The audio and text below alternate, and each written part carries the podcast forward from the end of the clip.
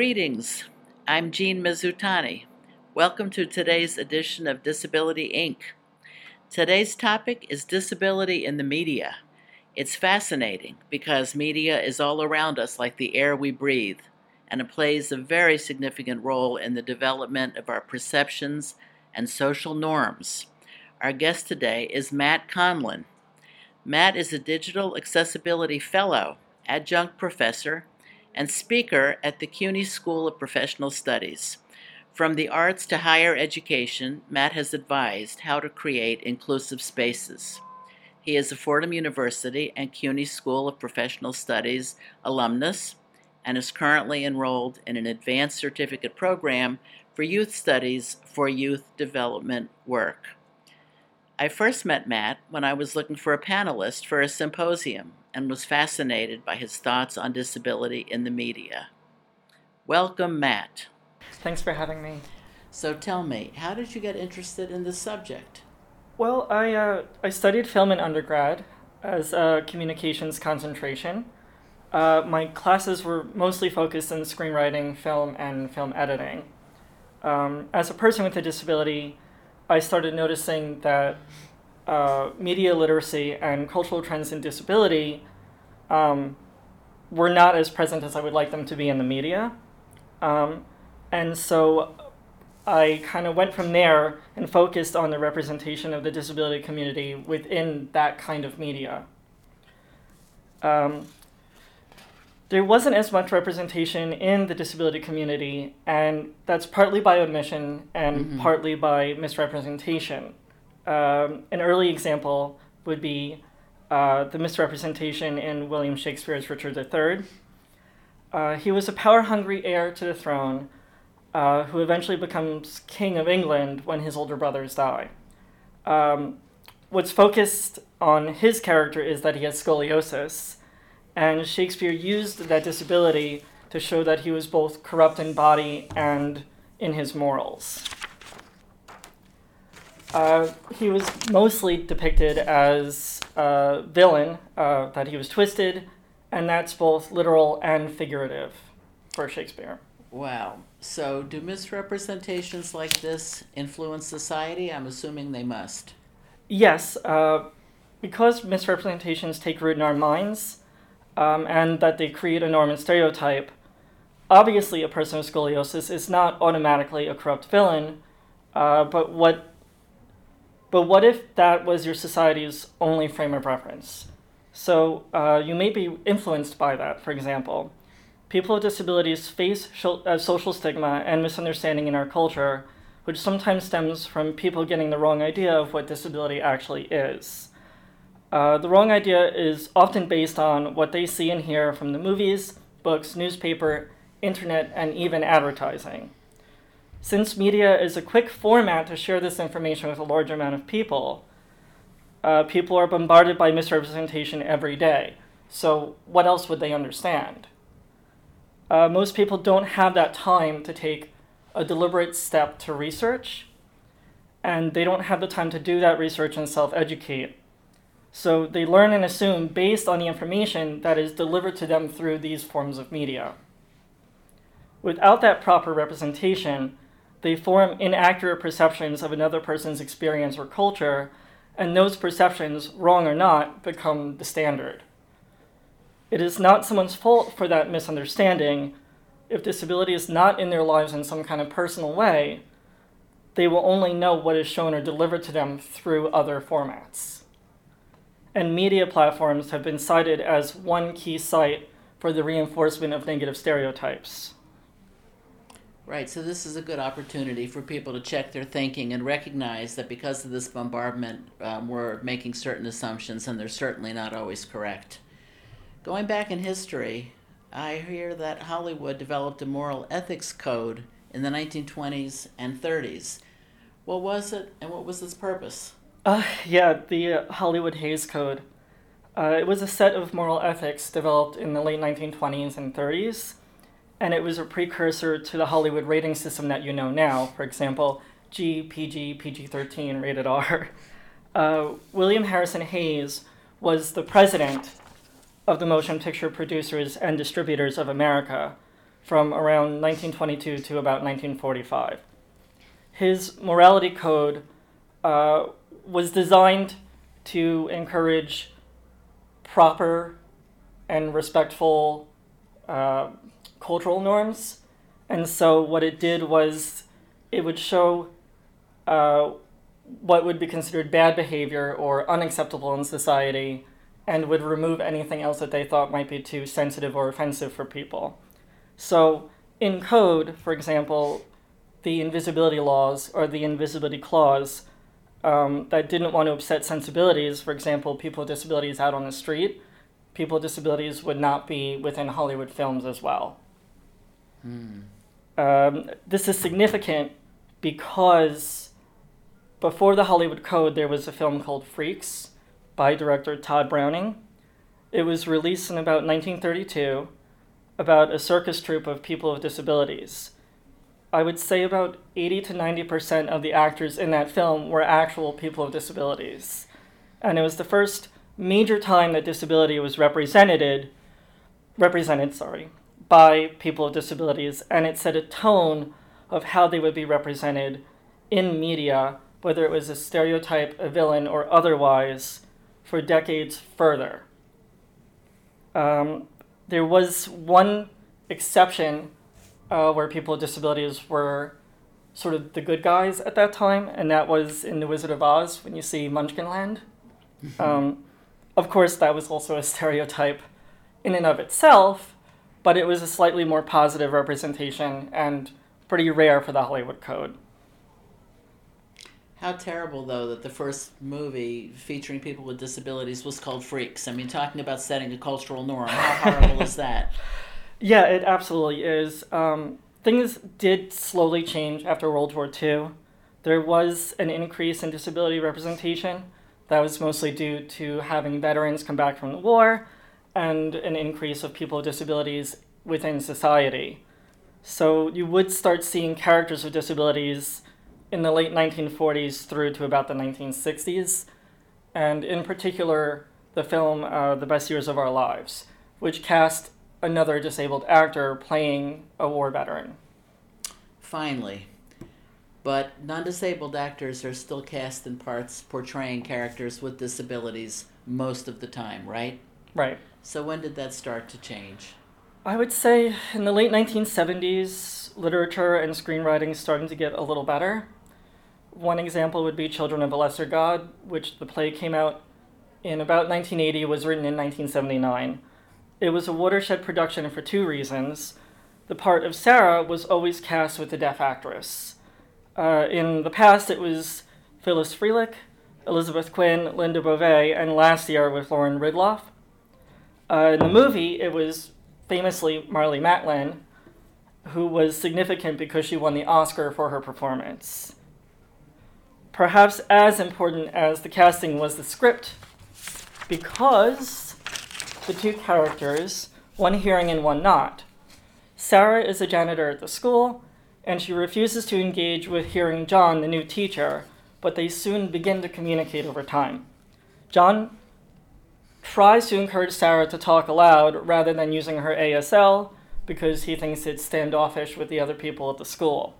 They develop a romantic relationship at some point, and it starts well, but it gets uglier as he keeps trying to get her to talk aloud.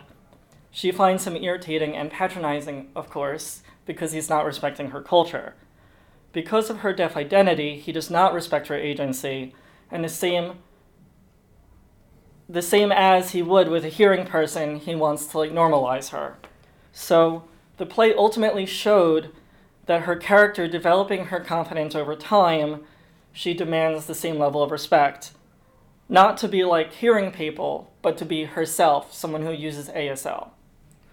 The fact was that Hollywood made a major movie with a deaf actor in the role, one of the first times that a disabled actor portrayed a character with a disability that was their own disability.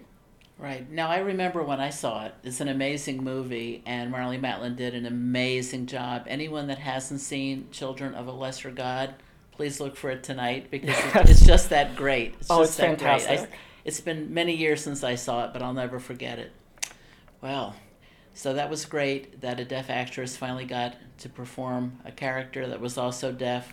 Why is it so important for people with disabilities to be the ones to portray people with disabilities? Authenticity. Uh, misrepresentation could cause stereotypes. We want to avoid stereotypes. When people are playing a part that they have a lived experience with, there's an honesty there. It's a self-agency and it's self-respect. And the performance itself is often better because it is more accurate. Another major reason is because it increases visibility. Now, when we talk about disability, we talk about visible and invisible disability. But in terms of visibility on screen, I'm talking about people with disabilities being out in the open and people familiarizing themselves with that experience. So it it basically will lessen the discomfort that people have as a result of seeing people with disabilities or interacting with people with disabilities and being familiar with their culture. Right. Along with the problem of too few actors with disabilities being cast, the representation of people with disabilities in the media is also really low. A white paper commissioned by the Ruderman family examined the representation of people with disabilities and media and found that even though twenty percent of the U S population has a disability, fewer than two percent of all television characters do. How does this omission influence society's thinking? The problem in portrayal, or in that case, the absence of portrayal and the depiction of disability in that media, uh, plays a major role in molding public perception of disability. The perceptions portrayed in this media directly influence the way people with disabilities are treated outside of that media in current society. It's as if they don't exist, or that there's a misunderstanding of what they need or their rights as citizens. That conversation of diversity should include people with disabilities in entertainment as a civil rights issue, and it needs to be addressed more systematically by the media and the entertainment industry because of its tremendous influence. Right. Now that I hear your description, I understand why. Authentic representation of people with disabilities in the media is actually a foundational component to an inclusive society. How should it work? Well, the depiction of disability in the media uh, does play a major role in molding public perception. Perceptions portrayed in the media directly influence the way we are treated as people. Every culture, whether it's the United States, Europe, or otherwise, has their norm or hegemony, uh, which is the default assumption or predominant influence. So when people write stories or create films or create a piece of art, they are using a default language and default belief system without even being aware of it. It's a subconscious thing. They're not explicitly taught anything else, and they don't know any other ways of expressing minority status. So you're missing out on an opportunity to learn about a culture and to really understand it from its authentic side. Wow. And this is true in all forms of media, print media, broadcasting, publishing, advertising, even photography, isn't mm-hmm. it? Absolutely. Uh, the United States, unfortunately, still considers the default white, straight, able-bodied, et cetera. Now, if you look at urban settings, uh, we're right. familiar with, like New York City that's here. That's not really the default anymore. Right, exactly. And statistically, uh, that's not really... Right. The majority of U S citizens. Uh, but that's what we're taught to learn. Um, so when we think about a person, we don't assume disability, and it's not our first guess that somebody might have one. So if we tell stories about disability through media representation, we're more likely to understand that human experience in a way that will open our interpersonal relationships with people with disabilities. Media platforms have been cited as a key site for reinforcement of negative images and ideas in regards to people with disabilities. So the industry needs to recognize that it has shortcomings and take the time to recognize how significant that is. the conversation of diversity, including representation and participation of people with disabilities in entertainment, as we said before, it was a civil rights issue. Right. And uh, fortunately, as a direct response, I have seen more increasing examples worldwide of people with disabilities pursuing their own media projects, such as creating film series centered on disability issues, radio programs and podcasts, like this one, uh, designed around and marketed towards those with disabilities. Right. So the digital world is the great equalizer here, and I think that's a fabulous opportunity, don't you? Oh, absolutely. The digital world has changed so much of how we interact internationally and nationally. Mm. So if the media industry does embrace uh, authenticity through proportionate and accurate representation of people with disabilities, that means the social default norm automatically improves too. Yes. Can you give me an example? Well, a typical narrative for people with disabilities um, is the pity stories. It's about the disabled the disabled person community, about the giver, not the person with it. For example, uh, able-bodiedness, or people with able-bodiedness wish the person with disability had the same model of health or level of ability that they have, so they feel a need to assist and help even when they're not requested. So, what should people know about pity? I think we should redefine the idea of inspiration as connected to this. If we admire and acknowledge what people have had to experience where they get there, but not feel that it takes courage because of their disability, then we're really giving them more respect. So the difference between a respectful inspiration or respectful acknowledgement of disability, rather than pandering, Uh, is to avoid the have-not language. All this discrimination uh, is the same, whether it's for disability public housing, and the inspiration based on this should be uh, on the effort of their responsibility, the effort of their work, not on the hardships of what they haven't had or what people think they aren't capable of. Hmm. How can the industry improve their messaging? Uh, for example... Um, Plenty of ways, right? Yes. Uh, I think focus on language, uh, used in newspapers or documentaries, uh, and to acknowledge and reveal default language. Uh, it's sort of like when we have an interaction with people. Uh, when you say, like, hey, may I help you? Uh, only if the answer is yes, then how may I help you? I think it's similar in the way we script for film and movies, the way we talk about it in newspapers or interview people for news radio or for news T V. Mm-hmm. Uh, the language is setting that standard.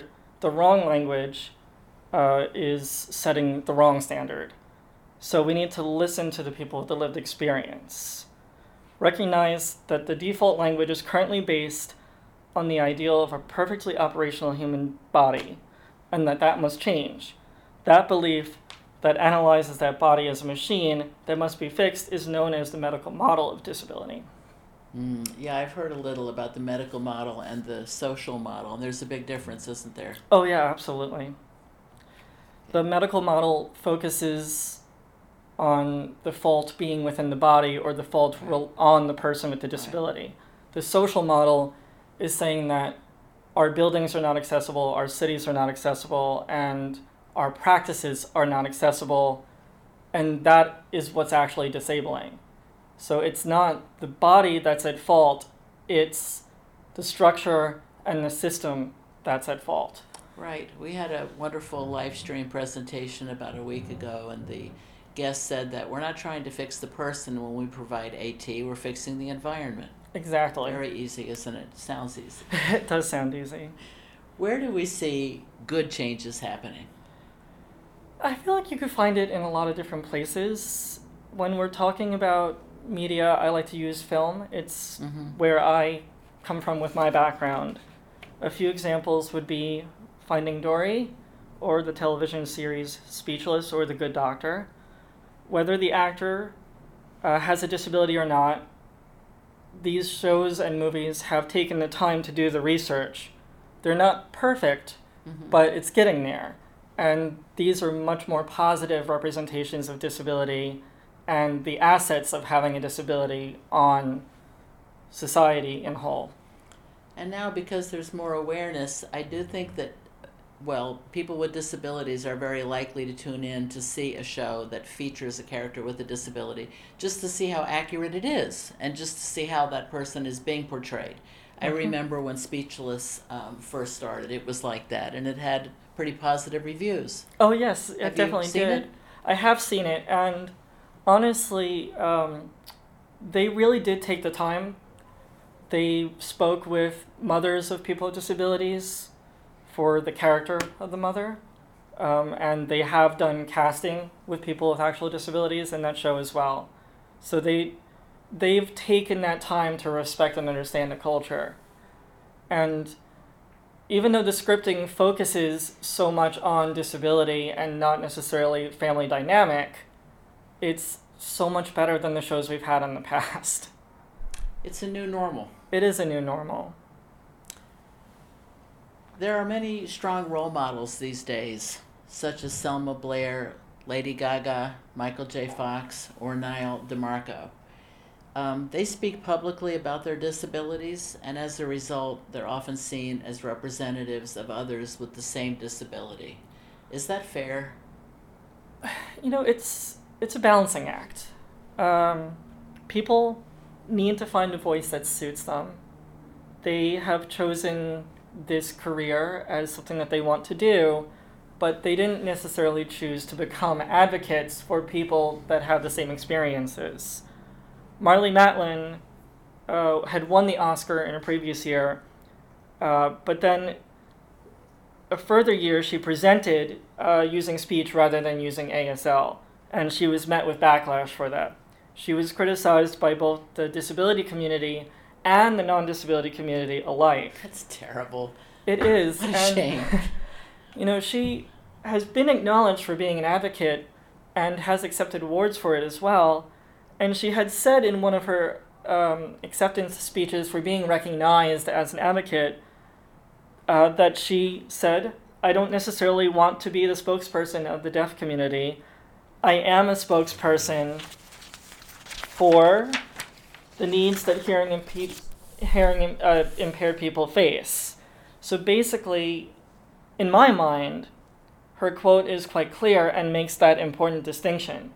She does not represent the group fully, and she could do her own things, uh, but she believes in and acts on the advocacy because it's important to her and important to other people that experience what she experience what she experiences.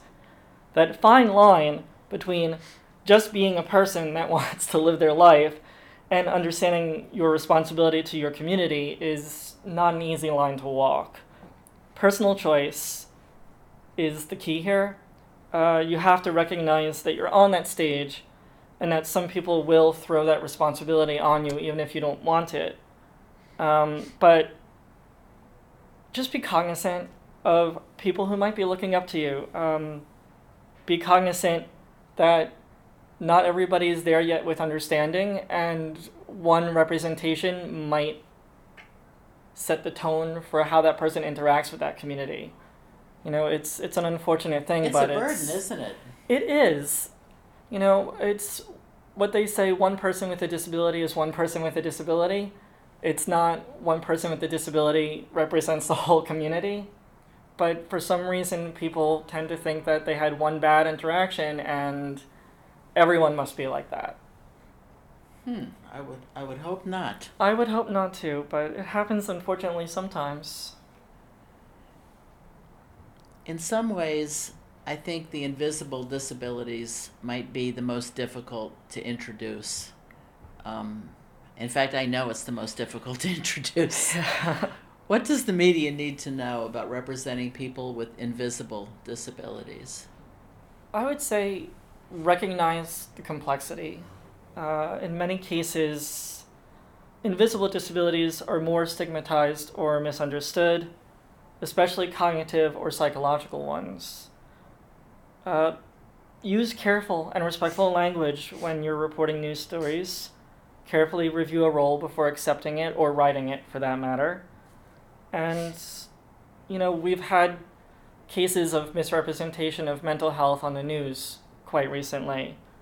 In a case of psychological health, if a role feels one-dimensional, where it doesn't show that depth of the human experience, uh, examples of traits that you typically see um, or are reported in some ways are people who are angry, crazy, violent. They could be moody or incapable of empathy, affection, communication. They have this narrative of being an outsider. Um, and that is a stereotype, and it's hurtful. And Hollywood and news media likes the edginess of these characteristics, the edginess of these symptoms that come from the Diagnostic and Statistical Manual for Mental Health. Wow.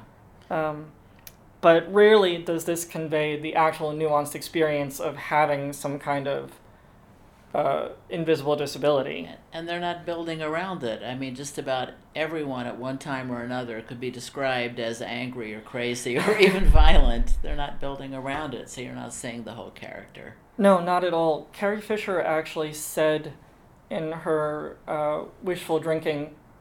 Great title. Yes. Uh, it was a book, and then she yes. did her one-woman show on off-Broadway at that point. Oh. Uh, she said, here are some of my symptoms. Angry, moody.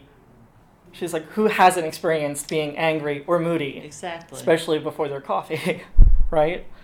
Um, so movies like Split or Black Swan Um, might be entertaining or thrilling for many people, but it only gives a one-dimensional performance in that sense. It's not really uh, authentic. It's driven for plot, or it's driven for excitement or thrills or entertainment, but it could actually be hurtful for people, and especially people with psychiatric disability or mental health disorders. But, you know, I do realize that there are a lot of characters that obviously have a mental health issue or that might not be front and center, like take the series House. Yes, absolutely. The series House is a good example of that. And they even talk about um, addiction, depression, and other issues as well. You know, and it, I feel like those characters had several seasons to develop. Right. Uh, that's actually one of the benefits that T V sometimes has over film, is that you can see the growth of a character and you can see their inner workings a little bit more clearly because there's more time to dedicate to expressing it well. Film wow. is such a short and succinct medium. Exactly. Now what about books?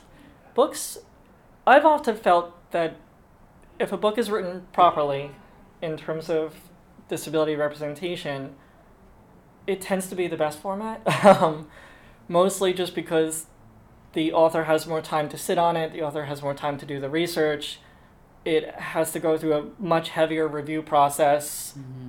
by a publisher to make sure that everything is clear and mm-hmm. it goes well, and it, it gives you more of an insight into the character's motivations and feelings.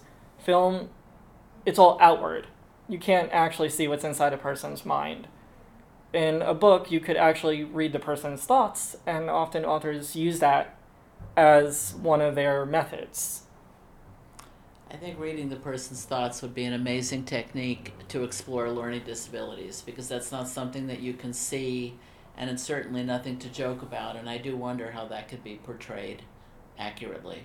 Yeah, it's, you know, it's true. Um, there are many invisible invisible disabilities, sorry, uh, getting ahead of myself there, that are neurological, cognitive, and I think, for example, in a book, you can read a person's thoughts.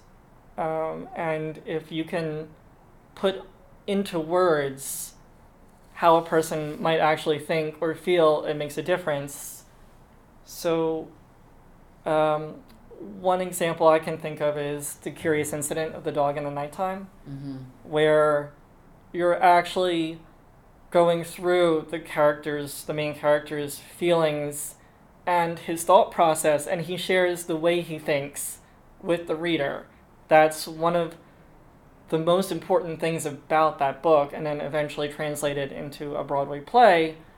They used the background staging to show his inner feelings. So they used film media and cartooning and drawings and diagrams to show how he thinks and how he feels in every given moment of that stage play. That got wonderful reviews. So this is a pro- a plus. This is a good thing, a positive mm-hmm. thing for our people, because as soon as you can put yourself in someone else's body and see through their eyes, you're so much better off, and people really loved it. Oh, people really do love it. And I know for a while they were talking about uh, how to cast it. Right. And there were people with disabilities in the casting process, which is another thing that we were talking about earlier. Mm-hmm. That the casting of people with disabilities is such an important thing for that representation, because they do understand that lived experience. Right. What kind of barriers do actors with disabilities face? It's both structural and uh, systematic. Well, for example, first off, obviously, if the building is not accessible, mm-hmm. uh, the building that the auditions are being held in is not accessible, then then you're not going to be able to do the performance. You're not going to be able to get there and actually audition for that role. Um, another thing is to make sure that you clarify in your casting call that it's open mm-hmm. to everybody, so they feel it's a safe space. And also not to write people off when they come in and they do have a disability and it's not exactly what you were thinking for that character.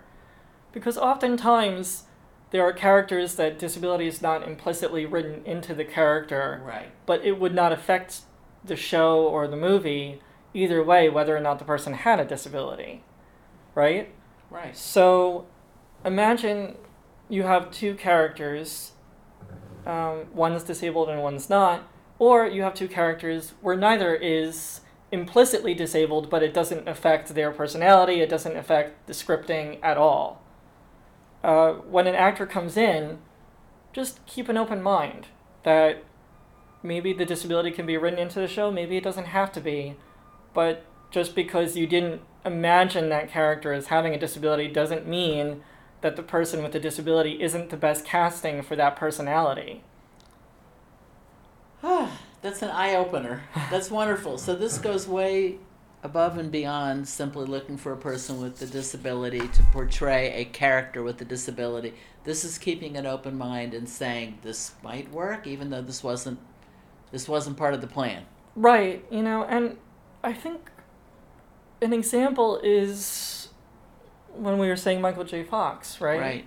He, whether or not he had his Parkinson's diagnosis prior to being on his television series, you know, it wasn't implicitly written into his characters that he has a disability. Um, you know, and I think for a while they were trying to hide it, uh, hide his mobility issues. Mm-hmm. But at a given point, did it really matter? I mean, he was still playing the same character. He was still representative of a group of people, um, but it wasn't implicitly written into his character when the T V series began. And then, of course, later on, he had his own Michael J. Fox show uh, where it was written into the character. And it, so it, it balances. Sometimes you can have a casting where it's a person with a disability playing a non-disabled person, or a person where it doesn't matter whether or not they have a disability. And in other times, it's a person with a disability playing a person with a disability. There are no limits. The limits are in our minds. Mm-hmm. How can society do a better job? I would say our current system is to adjust retroactively, uh, to add plans to give access to people with disabilities after the fact. After the fact. And I understand that you can't go back in time and do it right the first time. Um, our city, like for example, New York City, can be a little bit older. There are older buildings, and in cases like that, obviously it has to be retroactive. But for something like media, where we're constantly producing new content, and that new content mm. does not have to be based on anything that previously existed, right? There is no reason not to make it part of your system. No excuse. There's no excuse. It's not a structural thing like a building that has to be repaired. It is something that you are designing and creating as it comes to you. It's all in our minds. So as we try to create the new norm, we mm-hmm. need to be very, very aware of that. Absolutely. It's incorporating it from the beginning, that the accessibility features are there and that it's standard. The only way for us to gain acceptance is to change those platforms and structures, and people's attitudes and language will shift on its own. Natural change. Natural change. It takes a long time. It does, but exposure, right. uh, thinking about it. And awareness. Awareness. This might actually be giving a producer or a director an idea out there. Who knows? I hope that's the case. I hope so. Whoa. Do you have any last thoughts, any advice for us all? You know, that's a good question. It's it's a heavy thought, isn't it? Um, I guess just actively engage with people with disabilities. People with disabilities are like everyone else in our society, myself included. And uh, I have cerebral palsy, for example. And disability is in every facet of our culture. It starts with offering these opportunities. It starts with creating that dialogue. And I think that disability is so often represented as a, neg- a negative rather than a positive, but there are a lot of things that come with a lived experience of disability. For example, empathy, um, understanding, uh, cross-cultural differences. You know, it's it's not an experience that people can't understand.